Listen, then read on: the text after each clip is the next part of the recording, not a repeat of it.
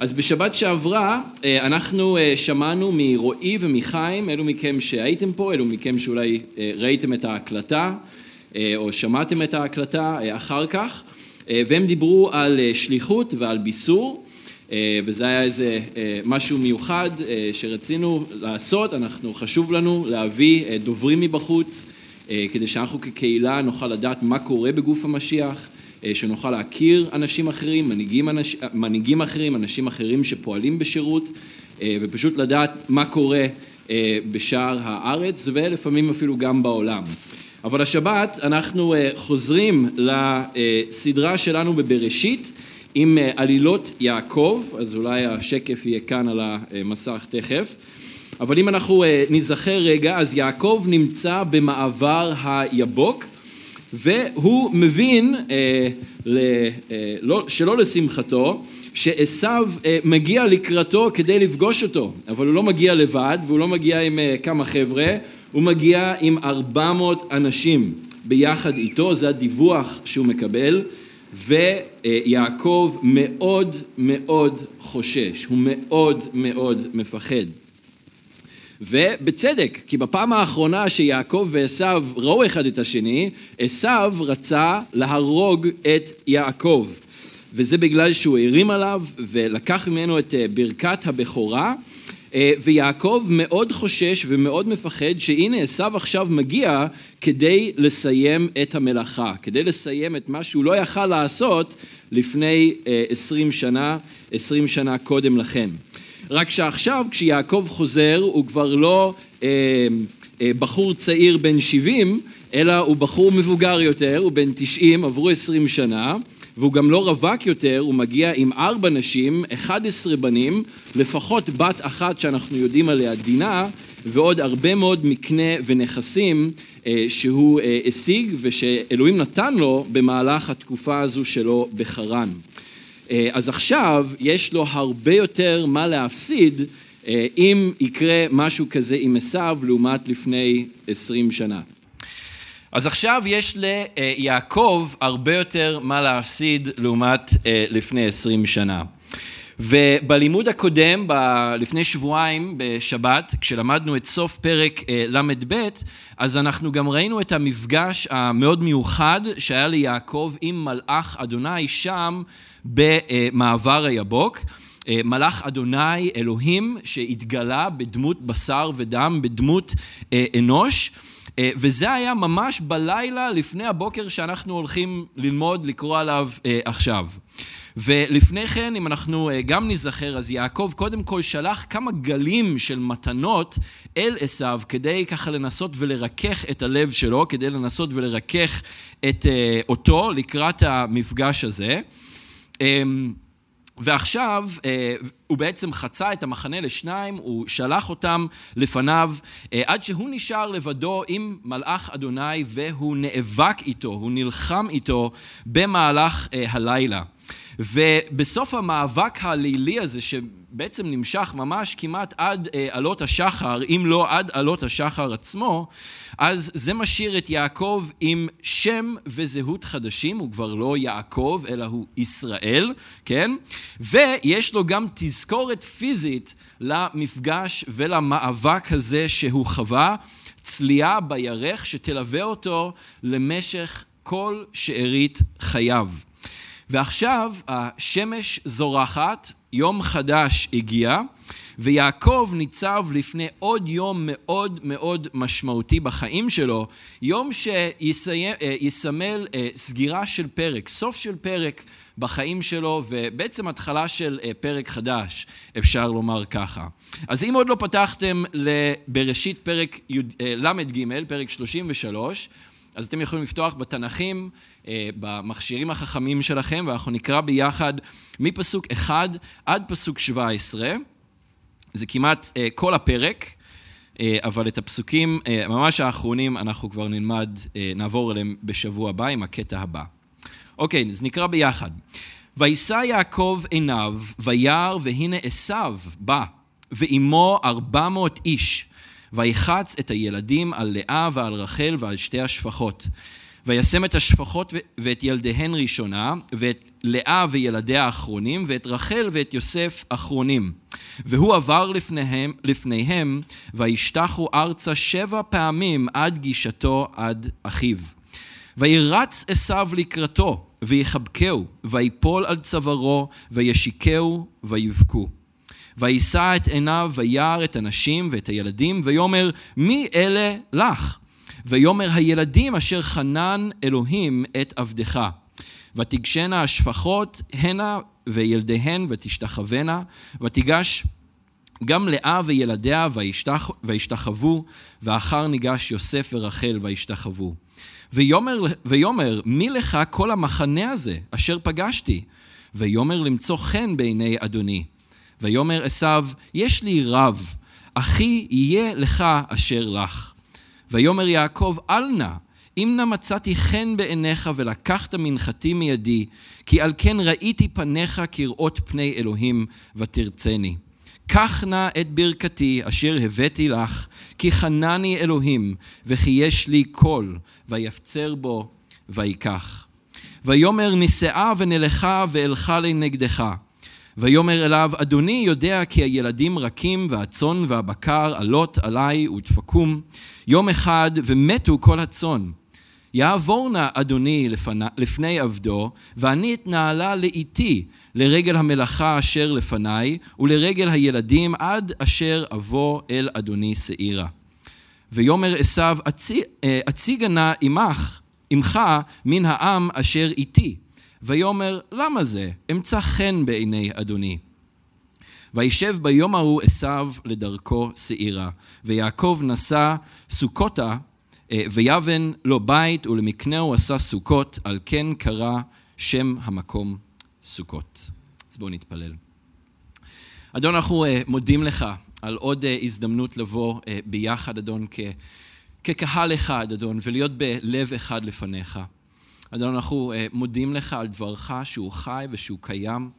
אדון, אנחנו מודים לך שנתת לנו את דברך באהבה, אדון, כדי שאנחנו נוכל ללמוד יותר עליך. כדי שנוכל גם ללמוד יותר על עצמנו, אדון, וכדי שנוכל לדעת איך ללכת את החיים האלה. אדון, כדי שאנחנו נוכל להיות מוכשרים ומוכנים לכל מעשה טוב. אדון, ואנחנו uh, רוצים להביא את עצמנו לפניך עכשיו בזמן הזה. אדון, ואנחנו רוצים לבקש שאתה um, תפעל בנו, אדון, בכל אחד ואחת מאיתנו את הפעולה הטובה שאתה חפץ לעשות. אנחנו מבקשים שתיתן לנו אוזניים uh, לשמוע ועיניים לראות. אדון, כפי שדברך אומר, גול עיניי ואביטה נפלאות מתורתך. אדון, אנחנו רוצים לראות את הנפלאות האלה, אנחנו רוצים להבין אותם, אנחנו רוצים, אדון, לקחת אותם אל תוך חיינו, אדון, ולראות איך הנפלאות האלה הולכים לפנינו ומחכימים אותנו ועוזרים לנו להתמודד וללכת את החיים האלה לפניך בקדושה, בטהרה, ביראה, אדון, וגם בחסד אה, אחד עם השני. אז אדון, תהיה איתנו ותדבר אלינו דרך דברך, אנחנו מבקשים ביחד, בשם ישוע המשיח. אמן. השחר של יום חדש הפציע, יעקב אחרי לילה מאוד ארוך, לילה של מאבק, לילה של מלחמה. אני בטוח שהוא היה תשוש ועייף, והנה הוא צולע לא לעבר מעבר היבוק, למשפחה שהוא העביר לפניו כמה שעות אה, קודם לכן במהלך הלילה. ובזמן שהוא מתקדם ומגיע לעבר המשפחה שלו, אז הוא נושא את עיניו, הוא מרים את עיניו אל עבר האופק, כמו שכתוב בפסוק שלוש, והוא רואה שחור בעיניים. והשחור הזה שהוא רואה זה בדמות עשיו ועוד ארבע מאות אנשים, כן? כשרואים קהל של ארבע מאות אנשים זה פשוט נראה כמו גוש שנע לעברך. גוש של 400 אנשים רכובים, סביר להניח, על סוסים, על גמלים, אז הרבה אבק עולה לאוויר, כן? פשוט נראה כמו איזה אה, קיר של אבק וסוסים וגמלים שדוהרים לעברך. וזה מה שיעקב ראה כשהוא נשא את עיניו. ברגע הזה האדרנלין משתחרר בתוך הגוף שלו כתוצאה מהפחד העמוק שהוא מרגיש, כתוצאה מהחשש העמוק שבכל מקרה יש לו. הנה, זה מקבל אישור לנגד עיניו. ויעקב מיד נכנס לפעולה. אבל תשימו לב שהפעולה שהוא מתחיל זו לא פעולה של האיש ישראל שעומד באמונה בהבטח, בהבטחות אלוהים, הישראל שהמלאך אמר זהו שמך, ישראל. זה שיהפוך לגוי גדול ויירש את ארץ כנען, בידיעה שהוא שר עם אלוהים ועם בני אדם והוא יאכל להם. לא, זאת לא הפעולה שהוא uh, מתחיל. אלא שוב, הפעולה היא של יעקב הישן, שנכנס לפעולה והוא מנסה ליישם כל מיני טקטיקות אנושיות, כל מיני תוכניות משל עצמו, כדי לנסות ולהינצל ממה שהוא חושב וחושש שזה בעצם סוף הסיפור שלו וסוף הסיפור של המשפחה שלו. שוב פעם כאן, כמו בתחילת פרק, אה, תחילת פרק ל"ב בפסוק שמונה, כתוב שהוא יחץ את המחנה, כן? אותה מילה, הוא עושה את זה שוב פעם. רק הפעם הוא לא חוצה אותם לשתי מחנות, אלא הוא מחלק אותם לשלוש קבוצות. בקבוצה הראשונה שהולכת קדימה, יש את בלהה וזלפה. עם ילדיהן, והם אה, הולכים אה, ראשונים. אחר כך יש את אה, לאה וילדיה, ובסוף יש את יוסף ואת רחל. יעקב, מה הוא עשה? יעקב לקח את הטקטיקה של הפרד ומשול, והוא הפך את זה לטקטיקה של הפרד ושרוד. הוא חושב שאם הוא מפריד את המשפחה שלו, בסופו של דבר כנראה מישהו ישרוד. הוא חושב שאם עשיו יתקוף, אז הראשונים שימותו יהיו השפחות וילדיהן. אחר כך, אם הוא ימשיך, זאת תהיה לאה וילדיה. ואם מישהו ישרוד, זה יהיה בסוף רחל ויוסף. אבל איזה מחיר החלוקה המתעדפת והפזיזה הזו תעלה ליעקב בהמשך הדרך. תשימו לב שכאן בטקסט יוסף הוא הבן היחיד שמוזכר בשם, גם, גם כאן בפסוק 2 וגם בפסוק 7 בהמשך. ומה שאנחנו רואים, אנחנו מגיעים לסוף של פרק בחייו של יעקב, אבל כבר נזרעים הזרעים של הפרק הבא. כבר כאן נזרעים הזרעים של קנאה ושל איבה שיגדלו בין יוסף לבין האחים שלו.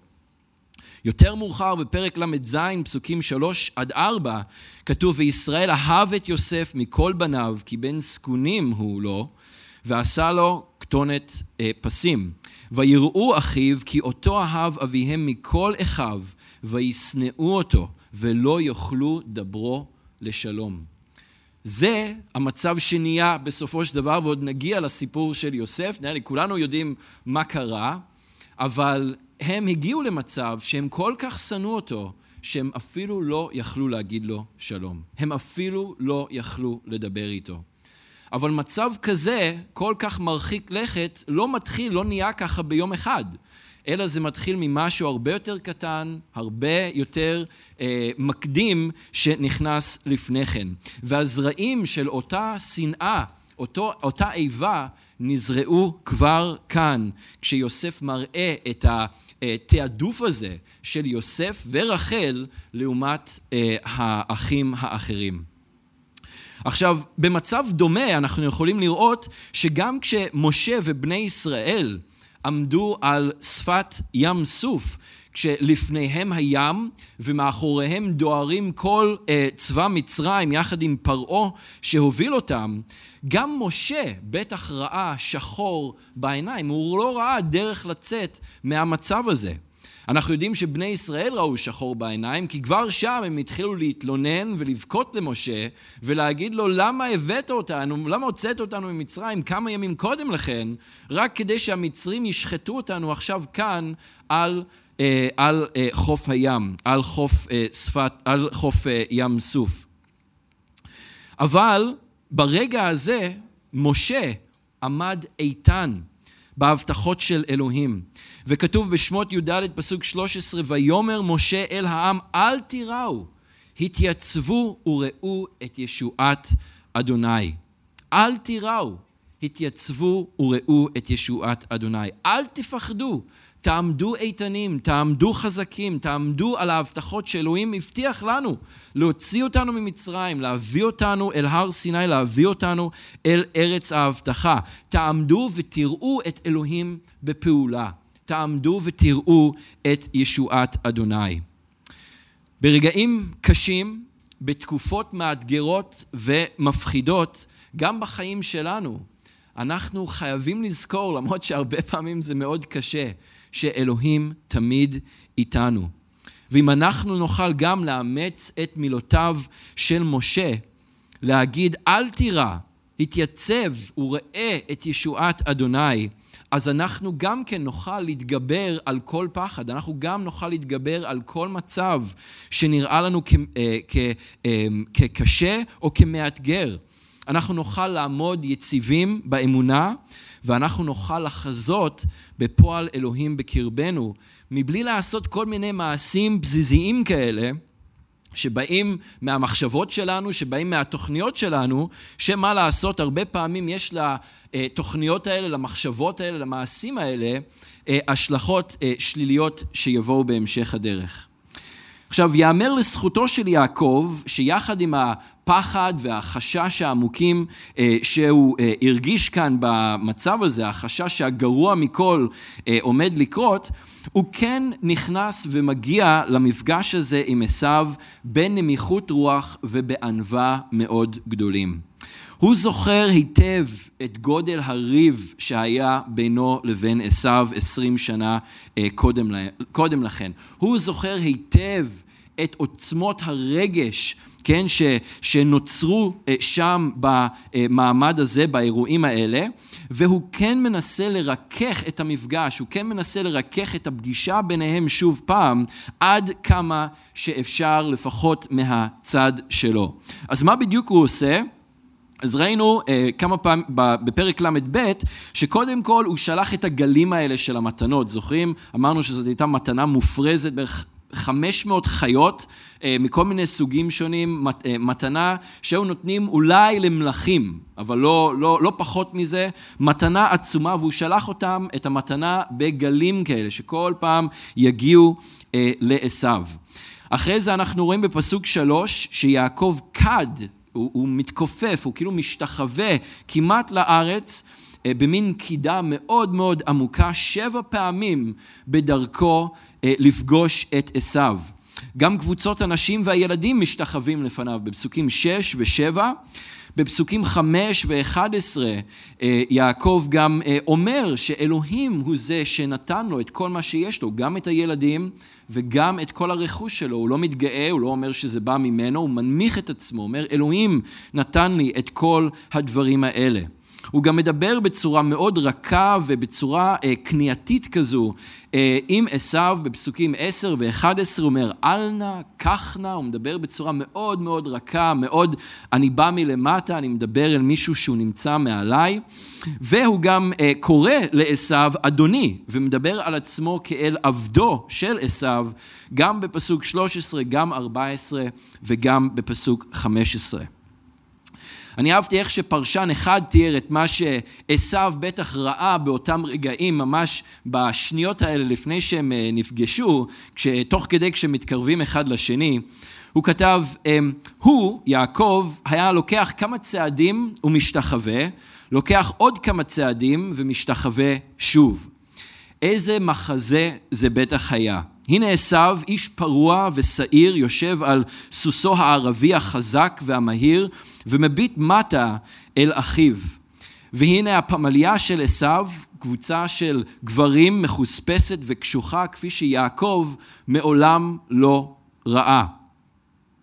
ליד יעקב קבוצות קטנות של נשים וילדים, עדיין מסודרים כפי שיעקב קיבץ אותם, מביטים בעיניים מבוהלות תחילה אל עשיו ואחר כך אל יעקב. רועי הצאן של יעקב, בעצמם קבוצה די קשוחה של גברים, עומדים גם לידו, בסביבתו, אבל הם לא משתווים לאנשיו הלוחמניים של עשיו שבאו ביחד איתו. והנה יעקב מתקרב, משתחווה וקם, משתחווה ומתקדם ושוב משתחווה, מתנדנד מעלה ומטה כמו פקק שם שצף בגלים. ומסביבם פזורים עד היבוק בקצה האופק מאחוריו עדרי הצאן והבקר של יעקב. כך מצא עשיו את יעקב שהגיע לקראתו. אז יעקב מתקרב אל עבר עשיו מאוד בזהירות, מאוד באיטיות, משתחווה וקם, משתחווה וקם, רוצה לראות מה יקרה ואיך הדברים יתפתחו. והטוויסט כאן בכל הסיפור הזה, אני מניח שאתם ראיתם את זה, הטוויסט כאן מגיע דווקא בתגובה של עשיו. אף אחד לא מצפה, אף אחד לא ציפה שהתגובה של עשיו תהיה התגובה ש... שלו, שהוא ינהג בצורה כזו. והציפייה שנבנית בסיפור, וגם בעצם מה שעובר ליעקב בראש, ככה אנחנו מבינים מהטקסט, הוא שעשו בא עם צבא של 400 אנשים כדי להתנקם ביעקב וכדי להחזיר לו על אירועי העבר. אבל, כמו שכתוב בפסוק 4, וירץ עשו לקראתו, ויחבקהו, ויפול על צווארו, וישיקהו.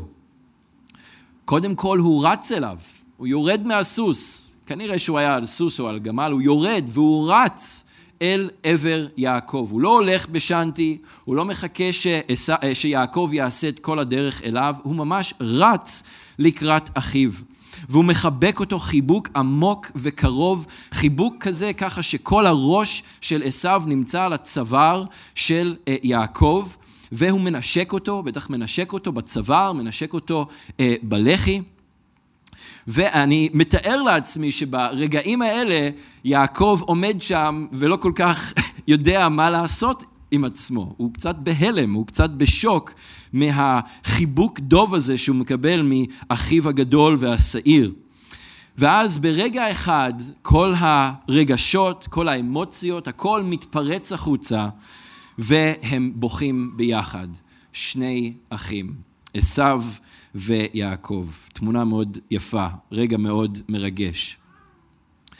מעבר לרגשות אה, שהתפרצו, כן, כל המתח, אני חושב, מהצד של יעקב, זה הפחד, זה המתח, זה החשש מהלא נודע, אה, כל זה משתחרר אצלו כנראה ברגע אחד. אצל עשיו זה כנראה משהו אה, אחר, אבל אני בטוח שברגע הזה יעקב נזכר בתפילה שהוא התפלל לילה לפני כן, כשהוא התפלל לאלוהים והוא אמר, הצילני נא מיד אחי עשיו, כי ירא אנוכי אותו, אני מפחד ממנו. פן יבוא והכני אם על בנים, בגלל שאני מפחד שהוא יבוא והוא הולך להרוג את כולם, את הגברים, את הנשים ואת הילדים. זה היה בפסוק 12 אה, בפרק ל"ב. והנה, מה הוא רואה בפועל?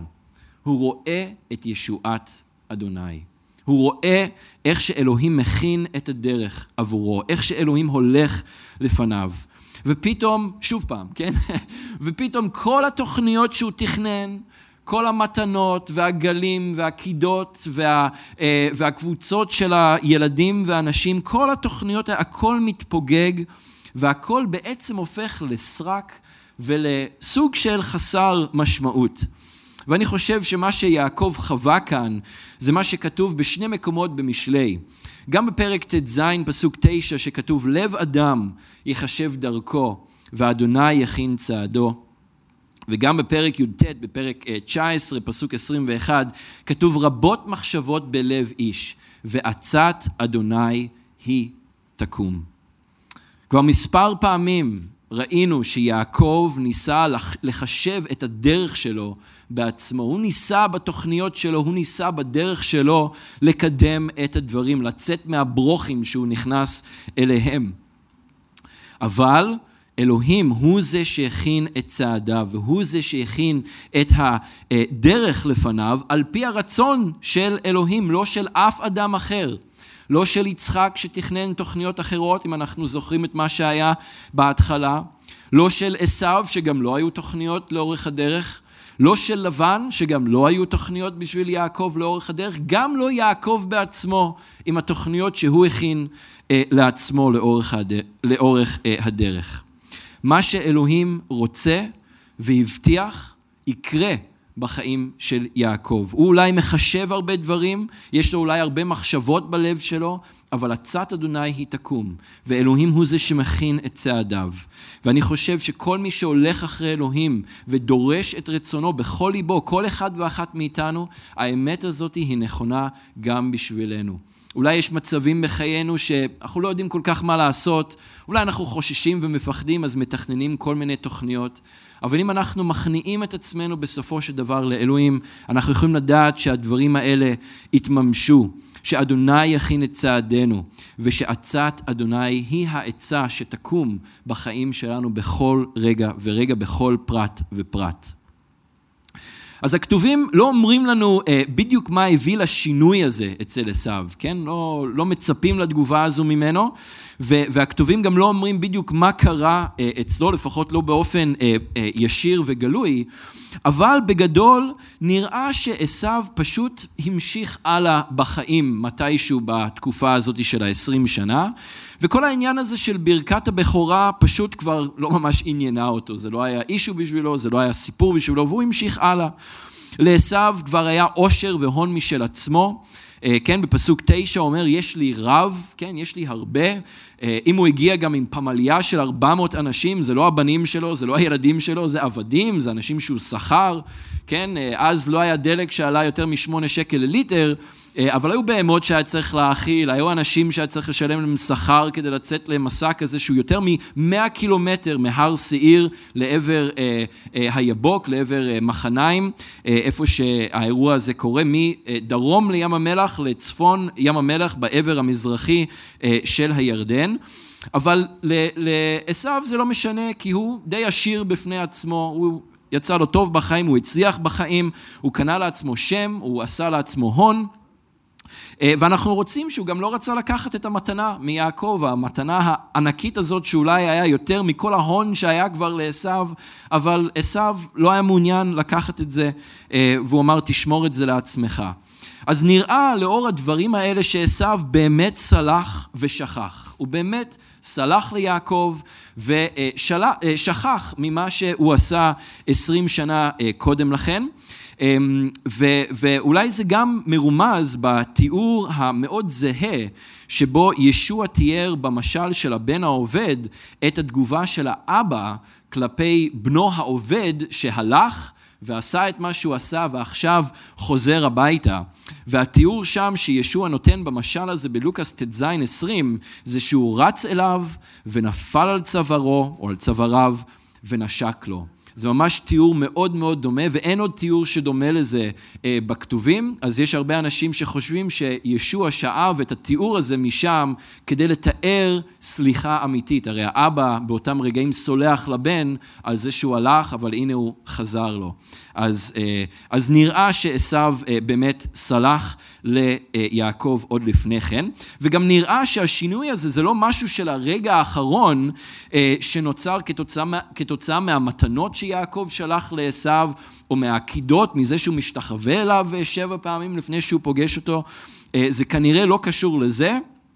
אה, אה, ולפי מה שעשו הציע בפסוקים 12 ו-15, הסיבה שהוא בא עם פמליה כזאת של 400 אנשים זה לא כדי לשחוט את כל החבר'ה של יעקב ביחד איתו, אלא כמו שהוא הציע, אה, כדי ללוות אותו בדרך, כדי לבוא, לכבד אותו, לפגוש אותו, ואז כדי ללוות אותו לאן שהוא צריך. מה ש... הפריע ליעקב, או מה שככה הניע אותו למקום שהוא חשש כל כך, היה השיח הפנימי והפחדים העמוקים אה, של יעקב שהובילו אותו לחשוש בצורה כזו אה, והביאו אותו אה, לתכנן תוכניות בהתאם. ושיח פנימי זאת השיחה הזו שכולנו מנהלים עם עצמנו כשאין אף אחד אחר בסביבה. אולי לפעמים זה רק בראש, אולי לפעמים ממש מדברים לעצמכם באוטו, במקלחת, אה, כשמכינים ארוחת ערב במטבח ואין עוד אה, אנשים שנמצאים אה, סביבכם. אמ, והרבה פעמים אנחנו, אנחנו עושים את זה בכל מיני מצבים, השיח הפנימי הזה.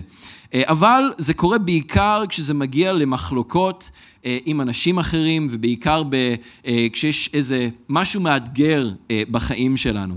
בדרך כלל מה שקורה, אנחנו מדמיינים לעצמנו איך השיחה או הסיטואציה עם אותו אדם שיש לנו קושי איתו התפתחו, אולי זה הבוס בעבודה, אולי זה עמית בעבודה או מישהו שעובד תחתיכם, אולי זה הבעל או האישה, אולי זה חבר או אח או מי שזה לא היה, מישהו פה בתוך הקהילה, אבל מי שזה לא יהיה, אנחנו ככה מדמיינים לעצמנו ומנהלים את השיח הזה בראש, איך השיחה תתקיים, איך הסיטואציה אה, תתפתח. ולרוב השיח הפנימי הזה מוביל אותנו למחוזות מאוד מאוד רחוקים מהמציאות. וזה בדיוק מה שקרה אה, ליעקב, הוא כל כך פחד שהגרוע מכל יקרה. אבל החששות שלו לא יכלו להיות רחוקים יותר מהמציאות בפועל. הוא חשש שעשו מגיע להרוג ולשחוט את כולם. והנה עשו יורד מהסוס, רץ לעברו, מחבק אותו, מנשק אותו, וביחד הם אה, בוכים. אז בעניין הזה של השיח הפנימי, אני חושב שזה גם משהו שאנחנו צריכים לשים לב אה, בעצמנו. השיח הפנימי הזה זה משהו שאנחנו לא יכולים לתת למחשבות הארציות לנהל אותו, כן? אה, אלא לתת לדבר אלוהים לשלוט בשיח הפנימי שלנו. וזה איזשהו משהו שאנחנו צריכים להרגיל את עצמנו, כשאנחנו מוצאים את עצמנו ברגעים כאלה, מנהלים את השיח הפנימי הזה, פתאום מגיעים למחוזות מאוד אה, רחוקים, להתחיל להכריז את אה, דבר אלוהים, להתחיל להגיד את דבר אלוהים, ומה דבר אלוהים אומר לעשות במצבים כאלה. ואנחנו כבר חילקנו לכם אה, פסוקים, אה, איך להילחם מלחמה רוחנית, איך להכריז דברים כאלה, והרבה פעמים רגעים כאלה זה גם מלחמה שכלית וזה גם מלחמה רוחנית ביחד. אבל אם אנחנו נוכל לסגל את ההרגל הזה, לא לתת למחשבות ארציות, אה, וגם אני חושב לשטן שמנצל את זה כדי פשוט ללבות את הדברים עוד יותר, אם לא נאפשר לזה להוביל אותנו למחוזות המאוד רחוקים האלה, ונוכל לעמוד על האמת של דבר אלוהים ולאפשר לדבר אלוהים להיות השיח הפנימי שלנו, אז גם אנחנו ברגעים כאלה נוכל להתייצב ולראות את ישועת אלוהים בחיינו. אחרי המפגש המרגש הזה בין האחים, בפסוקים חמש ושש, אז עשיו אה, גם נושא את עיניו והוא אה, רואה את מקבצי הילדים והנשים והוא שואל את יעקב מי הם, הוא הרי לא מכיר אותם, הוא עוד לא פגש אותם. ויעקב שוב עונה בצורה מצטנעת, אבל כן בצורה מדויקת, ואומר, הילדים אשר חנן אלוהים את עבדך. וגם כאן יפה לראות איך יעקב נותן כבוד לאלוהים לפני אחיו עשיו. שאלוהים הוא זה שהעניק לו את הילדים ולמעשה את כל מה שיש לו. ואז כל הקבוצות, שלושת הקבוצות של הנשים והילדים באים וקדים או משתחווים לפני עשיו. שני מילות uh, המפתח בקטע הזה, אפשר לראות אותם, זה השתחווה ולמצוא חן. אנחנו רואים את המילים האלה חוזרות על עצמם שוב ושוב. והמטרה של יעקב בהשתחוויה של כולם, בזה שכולם קדים, גם הוא, גם שאר הפמליה שאיתו, אה, זה כדי למצוא חן בעיני אחיו. ולכן הוא משתחווה, לכן הוא בא ברוח של ענווה, אם כי לא בלי פחד גם שמניע אותו. בגלל זה הוא שולח מתנות, אה, בגלים וכולי. והעניין הזה של מציאת חן עלה כבר בתחילת הפרק הקודם, בפסוק 6 של פרק ל"ב, כשכתוב, אה, יעקב אומר, ויהי לי שור וחמור, צאן ועבד ושפחה, ואשלחה להגיד לאדוני, למצוא חן בעיניך.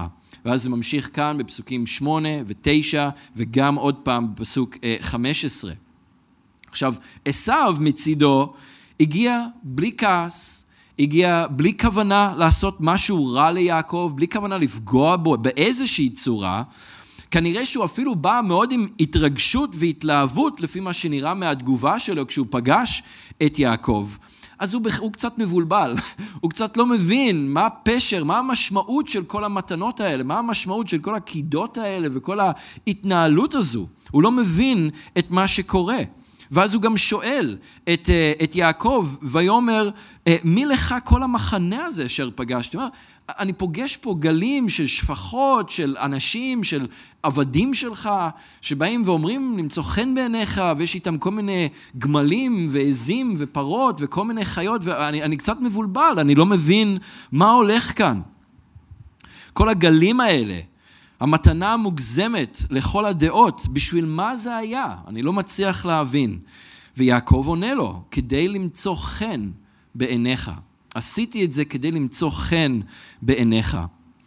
כמו שאמרנו, עבור עשיו זה בכלל לא היה עניין, זה בכלל לא היה אישו. והוא גם לא היה מעוניין במתנה האדירה הזו שיעקב שלח לעברו. הוא אפילו מסרב לקחת את המתנה. ויאמר עשיו, יש לי רב, אחי, יהיה לך את אשר לך, תשמור לך את המתנה, תשמור לך את כל הדברים האלה, אני יש לי מספיק, אני לא צריך את המתנה שלך בפסוק תשע.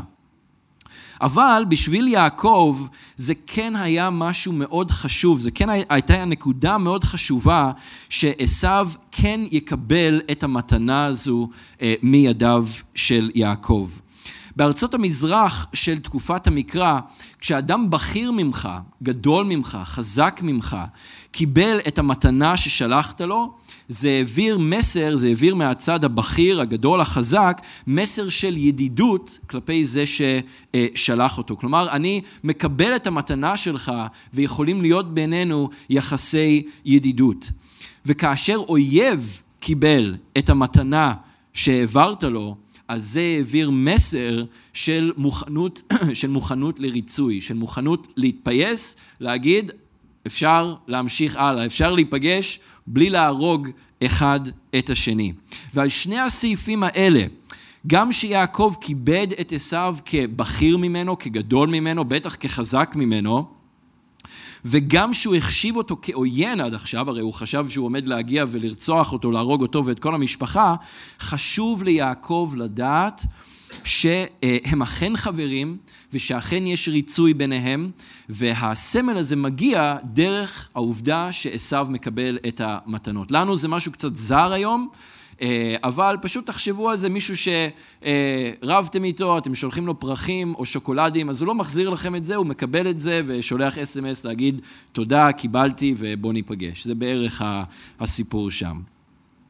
מה שיעקב בעצם אומר בפסוק עשר, כשהוא אומר אל נא אה, אם נא מצאתי חן בעיניך ולקחת מנחתי מידי, כי על כן ראיתי פניך כראות פני אלוהים ותרצני, זה במילים אחרות, בבקשה תיקח את המתנה שלי אליך. כי בכך שאתה תיקח את המתנה שלי, אז אני אדע שמצאתי חן בעיניך, אני אדע שאלוהים ענה לתפילותיי, ואני אה, אדע שאתה אכן סולח לי ושאכן יש ריצוי בינינו. אז בפסוק 11 הוא שוב נותן כבוד לאלוהים על כל מה שיש לו, אומר לא רק שהילדים אה, ניתנו לי מאת אלוהים, אלא גם כל הרכוש הזה, כל מה שיש לי, כל מה שאתה רואה, ועשו בעצם ראה את כל מה שהיה ליעקב, הכל היה שם באותו מעבר, באותו אה, אזור אה, שטוח שם, באזור הירדן. ויעקב אומר לו, כל מה שאתה רואה כאן, הכל אלוהים נתן לי. והוא נותן את הכבוד לאלוהים. ועשו נהנה, כמו שאנחנו רואים, והוא מקבל אחרי שיעקב מפציר בו, ובעצם אחרי שני עשורים, אחרי עשרים שנה, נושא הפיוס והריצוי בין יעקב לבין עשו מגיע לסיומו. האחים מתפייסים, יעקב מקבל את האישור שזה באמת קרה, עשו אומר אין בעיה, יקבל את המתנה, אם אתה צריך את האישור הזה אז אני אתן לך, לוקח את המתנה והפיוס וה, והריצוי אה, מתקיימים. עכשיו, אה, מעבר למאמצים שיעקב עשה כדי להתרצות אה, לעשו, הוא עשה מאמצים גדולים וכבירים מהצד שלו, וזה טוב שהוא עשה אותם מהבחינה הזו. הכתובים לא נותנים לנו עוד פרטים לגבי השיחה שהתקיימה בין האחים שם באותם אה, רגעים. ורק להגיד שני דברים אה, בקשר לזה. אז אנחנו, יצא לנו לדבר כאן בקהילה אה, לא מעט בזמן האחרון על כל הנושא הזה של ריצוי ושל התפייסות. אה, זה עלה הרבה בגלל הסיפורים שאנחנו קוראים עליהם כאן בחיי יעקב, שיש הרבה ריבים והרבה מחלוקות. אה, דיברנו על זה גם בהקשר של חברות בקהילה ומה המשמעות להיות חבר קהילה ואיך אנחנו מתמודדים אחד עם השני כשיש מחלוקות. ו- וכפי שאמרתי, אנחנו כן רואים פה ביעקב דוגמה חיובית אה, מבחינת הגישה והמאמצים שאפשר לעשות כדי לבוא למקום של ריצוי, כדי שאפשר לבוא למקום של אה, התפייסות. ובאמת לפעמים מעשים מדברים יותר חזק ממילים, לפחות באופן ראשוני, והרבה פעמים מעשים כאלה, כמו שיעקב עשה, יכולים לפרוץ את הדרך, יכולים באמת להכשיר את הקרקע, אה, כדי שאנחנו באמת נוכל להגיע למקום שאפשר לדבר עם מישהו שהיה בעיה איתו, בין אם זה פה בקהילה, בין אם זה בעבודה, במשפחה, לא משנה אה, איפה זה, זה נמצא. ובכל זאת, בברית החדשה נאמר לנו שאנחנו בכל זאת כן צריכים גם להתוודות על חטאינו אחד לפני השני. זה לא מספיק רק לעשות מחוות ואז כאילו הכל בסדר, אלא אנחנו גם צריכים להתוודות על החטאים שלנו, על הפגיעות שלנו אחד אה, בפני השני. ואני חושב שאנחנו צריכים להביע את ההצטערות ולבקש אה, סליחה בצורה אה, ישירה ומקיפה. באופן אישי זה משהו שאנחנו, אני וקרן, מנסים מאוד להקפיד עליו בבית שלנו, במיוחד גם עם הילדים שלנו, עם הבנות שלנו, שתודה או לא תודה לאל, אבל לא חסרות שם ריבים, לא חסרים שם ריבים, אבל לא רק כאילו לחפף את העניינים שנוצרים, לטאטא אותם מתחת לשטיח ולהמשיך הלאה, אלא באמת לדעת איך לבקש סליחה, איך להתפייס ולהתרצות בצורה אה, מלאה ונכונה. אה, לבוא ולהגיד, אני עשיתי ככה אחד, שתיים, שלוש, ואני מבין שזה גרם לארבע, חמש ושש, ואני מצטער על זה שעשיתי אחד, שתיים ושלוש, ושזה גרם לארבע, חמש ושש, ואני מבקש שתסלח לי או תסלחי לי. אמ, ולקבל את הסליחה הזו. גם הבעת הצטערות באופן אה, פרטני, גם להראות לצד השני שמבינים את ההשלכות של המעשים האלה. פגעתי בך, הכאבתי לך, לקחתי לך משהו שלא הייתי צריך לקחת, מה שזה לא יהיה. ואז ההבעת הצטערות ובקשת אה, הסליחה. ואני חושב שאלה גם דברים מאוד חשובים בשבילנו לסגל בחיים שלנו באופן כללי, בטח ובטח כאן בתוך המשפחה הרוחנית שלנו, אבל גם מבחוץ. ואני אגיד לכם שבמקומות אחרים, במיוחד אה, בחוגים או במעגלים לא משיחיים, אה, לא מכירים את הדברים האלה ולא פועלים על פיהם, והרבה פעמים זה פשוט לחפף, להגיד סליחה ולהמשיך הלאה, ולפעמים גם לבקש סליחה אה, זה לא. אבל אני חושב שאלה צעדים חשובים שאנחנו צריכים גם לסגל לעצמנו כדי לוודא שכשקורים דברים כאלה, אז באמת המעגל נשלם והכל מסודר כמו שצריך, ואפשר להמשיך הלאה בצורה טובה אחר כך, בלי להשאיר כל מיני שאריות שיכולים אחרי זה אה, לצוץ בהמשך הדרך. הדבר השני זה מילת אזהרה. כי הרצון של יעקב למצוא חן בעיני עשיו, לדעתי יצאו פה קצת אה, גם מפרופורציה, והביאו אותו לעשות את המעשים החפוזים והלא נחוצים שהוא עשה, בעיקר עם הנשים ועם הילדים שלו. וזה למרות שדקות קודם לכן, כן, אנחנו מדברים על עלות השחר. אנחנו מדברים על זה שחצי שעה, שעה, שעתיים, 120 דקות קודם לכן, הוא נאבק עם אלוהים בדמות אדם. הוא ראה את אלוהים פנים אל פנים. אבל הוא לא הצליח ברגע הזה, כמה דקות לאחר מכן, למנוע מהפחדים שלו להתגבר אליו. וכאן זה היה פחד מאדם, זה היה פחד מאחיו עשיו. ופחד מאדם מביא לאיזון לא בריא, לנסות למצוא חן בעיני אלוהים, לשים את המבטחים שלנו בבני אדם במקום באלוהים. אבל כמו שירמיה אמר, כתב בפרק י"ז, פסוק חמש ושבע, ארור הגבר, או ארור האדם, אשר יבטח באדם אחר ושם בשר זרעו, אבל ברוך הגבר וברוך, ברוכה האישה, אשר יבטח באדוני והיה אדוני מבטחו. בפסוקים 12 עד 17, אה, עשיו, כאן אנחנו רואים, אה, מציע ללוות את יעקב ואת הפמליה שלו. אה, שכמו שאמרנו, זה כנראה הייתה הכוונה המקורית של עשיו, לבוא, לפגוש אותו עם כל החבר'ה שלו וללוות אותם לאן שהם צריכים. אבל יעקב דוחה את ההצעה בנימוס רב, הוא אומר שהילדים והצאן לא יעמדו בקצב של הסוסים והגמלים של עשיו ושל החבר'ה הקשוחים שבאו ביחד איתו. אז יעקב אומר, ת, תן לנו, אנחנו, אתם תתקדמו ואנחנו נתנהל לנו, אנחנו נלך לנו באיטיות בקצב של הילדים הקטנים, בקצב של, ה, אה, של הצאן, עד שאנחנו נגיע להר שעיר. אז בתגובה, נראה שעשו מקבל את זה, אבל אז בתגובה הוא מציע להשאיר איזושהי קבוצה של אנשים אה, מתוך הפמליה שלו עם יעקב ועם החבר'ה אה, שלו, כדי ללוות אותם. אבל גם לזה יעקב אה, נענה בשלילה, אה, והוא שוב דוחה את ההצעה של עשיו בדרך אה, מנומסת, בטענה שאני מצאתי חן בעיניך, אני, למה צריך את זה? מצאתי חן בעיניך, התפייסת, הכל בסדר, אתה תמשיך הלאה עם האנשים שלך. וכתוב שבאמת באותו יום עשיו חוזר לשעיר, ויעקב ממשיך לסוכות, כן, בפסוק 17, שעדיין נמצא בעבר המזרחי של אה, הירדן, הוא עדיין לא נכנס לכנען. משום מה הוא עוצר שם, הוא חונה שם, הוא...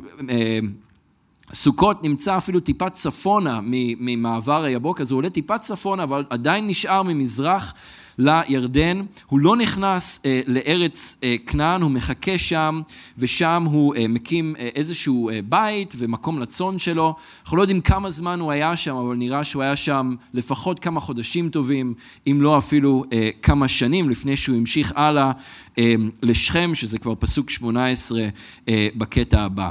לא כתוב אי פעם, לא כתוב שהוא אי פעם הגיע להר שעיר כדי לפגוש שם או לבקר שם את אה, עשיו. אמ, ואנחנו גם לא מבינים למה בדיוק אה, זה קרה. אה, יכול להיות שיעקב באמת לא רצה להטריח את עשיו. אה, או להיות במצב שהוא חייב לו איזשהו משהו, יכול להיות שעדיין כונן איזשהו פחד בלב של יעקב כלפי עשיו, יכול להיות שזה כבר היה פשוט too much ליום אחד. לילה ארוך, מאבק עם מלאך אדוני, 400 אנשים באים, אוקיי, אז לא רוצים להרוג אותנו. עשיו, תן לי רגע לנשום, תמשיך הלאה, אנחנו נגיע כשנגיע, אני צריך פה איזה רגע לעצור ולקחת קצת אוויר. אין הסבר חד משמעי לאירועים האלה, ל- ל- ל- למה זה קרה ככה, למה יעקב החליט את מה שהוא החליט אה, בפסוקים האלה. אבל מה שאנחנו כן למדים אה, זה מהסתכלות קצת יותר קדימה, שוב לעבר פרק ל"ו, אה, שיעקב ועשו כן נפגשו שוב.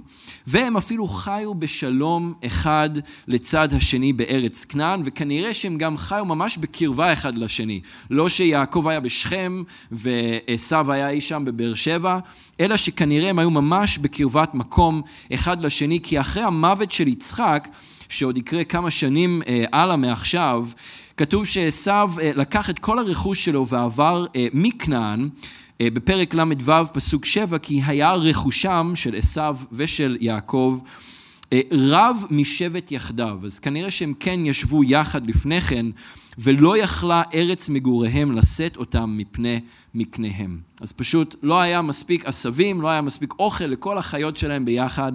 אז עשו לוקח את כל המשפחה שלו ועובר מכנען אה, כנראה חזרה לאזור אה, שעיר.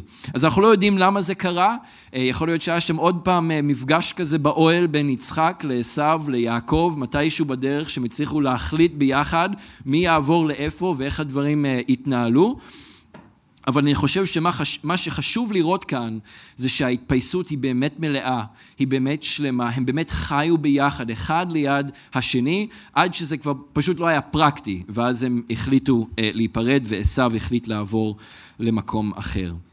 אז הריצוי הזה עם עשו, כמו שאמרתי בהתחלה, מהווה סגירת מעגל עבור יעקב וסוף של פרק בסיפור התנ"כי, אבל מיד גם מתחיל אה, פרק חדש.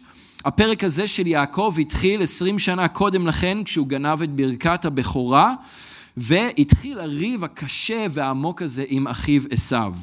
הבריחה שלו לחרן, שבדרך הוא פוגש את אלוהים בחלום בבית אל, אחרי זה הוא ממשיך לחר... לחרן, שם כל הסיפור עם לבן. בסוף גם הדברים לא מסתדרים עם לבן, ויעקב בורח ומתחיל לזוז, לנוע חזרה לעבר ארץ כנען, שגם כאן בדרך הוא עוד פעם פוגש את מלאך אדוני. ואז עכשיו, היום, בבוקר המאוד מיוחד הזה, הוא פוגש את עשיו ומתרצה איתו, והסיפור הזה בעצם נשלם, המעגל הזה אה, נסגר. אז רק להזכיר שני דברים אה, עיקריים שאני חושב שאנחנו יכולים לקחת אה, מהקטע הזה. הדבר הראשון זה הדוגמה החיובית ביעקב לרוח של ענווה.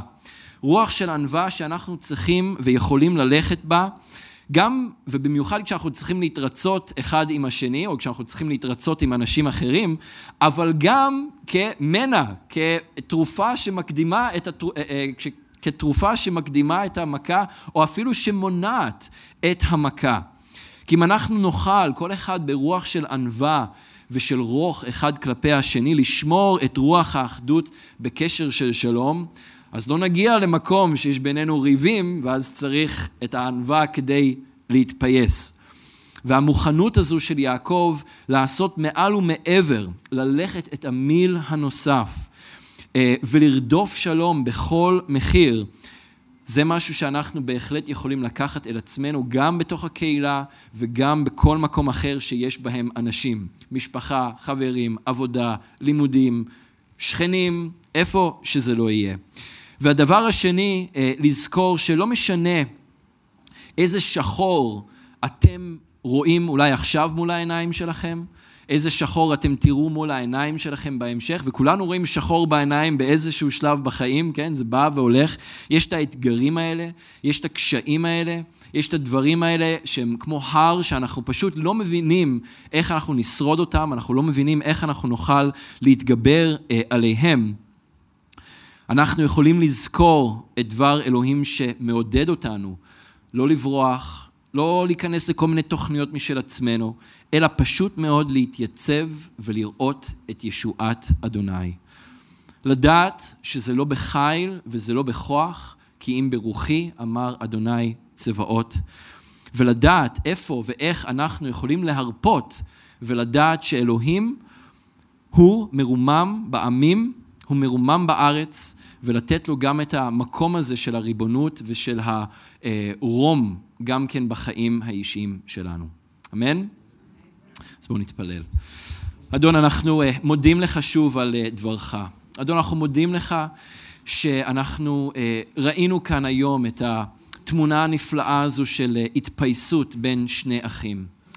אדון, ראינו ריב עמוק, ראינו רגשות מאוד עמוקים, ראינו אה, פער מאוד גדול של זמן, אבל בסוף גם ראינו אה, ריצוי וראינו התפייסות. ואדון, אנחנו רואים אותך פועל, במיוחד בחיים של יעקב, ואתה מוביל אותו ואתה הולך לפניו. אדון, ואנחנו מודים לך שאנחנו יכולים לקחת את העקרונות האלה מהחיים שלו, מהחיים שלהם, אדון, ואנחנו יכולים ליישם את ה... פניני חוכמה האלה גם בחיים שלנו היום. אדון, ואתה רואה ואתה יודע כמה שחור אנחנו רואים מול העיניים שלנו. אתה יודע, אדון, מה זה להיות בר אנוש, כי אתה לבשת דמות בשר, דמות אדם, ובאת ונהיית כמונו. אדון, אתה יודע את הפחדים שכולנו מתמודדים איתם. אתה יודע את הקשיים ואת האתגרים שאנחנו מרגישים בחיים שלנו בכל מיני מובנים ובכל מיני תחומים. כל אחד וה, והאישיות שלו, כל אחד והנסיבות שלו בחיים. ואדון, אנחנו מודים לך שאתה יותר גדול מכל הר, שאתה מספיק לבן ומספיק בוהק כדי להעלים כל שחור מהעיניים שלנו. אדון, ואנחנו רוצים להיות כאלה כמו משה. שגם כשהוא ובני ישראל ראו את השחור אל מול עיניהם כשהם עמדו על שפת הים של ים סוף, אדון, להיות מסוגלים להתייצב, לעמוד איתנים, לא לפחד, לא לירא, ולראות את פועלך ואת ישועתך בחיינו. אפילו כמו שיעקב ראה את הישועה שלך כאן במפגש הזה עם עשיו. אדון, שאנחנו נוכל להכניע את עצמנו אליך, שאנחנו נוכל לחשוב ולאפשר לשיח הפנימי שלנו להיות הדבר שלך ולא המחשבות שלנו עצמנו. אדון, וכשאנחנו נכנעים לך בכל תחום ובכל דבר בחיינו, לראות אותך פורץ את הדרך עבורנו, מכין את הקרקע עבורנו. אדון, ומוביל אותנו אל מקומות טובים, גם דרך הקושי, גם בתוך הקושי והאתגר. אדון, ואנחנו רוצים לתת לך כבוד, ואנחנו רוצים לתת לך תודה, שאתה אכן אלוהים שתמיד עמנו, שאתה לעולם לא עוזב ולעולם לא מפקיר ולעולם לא משאיר אותנו לבד. שיש בנו את רוחך, אדון, ושאתה הולך איתנו בכל מקום בדרך. עזור לנו, אדון, אנחנו צריכים אותך. ואנחנו מודים לך שאיתך אנחנו יכולים לעשות כל דבר. בשם ישוע. אמן.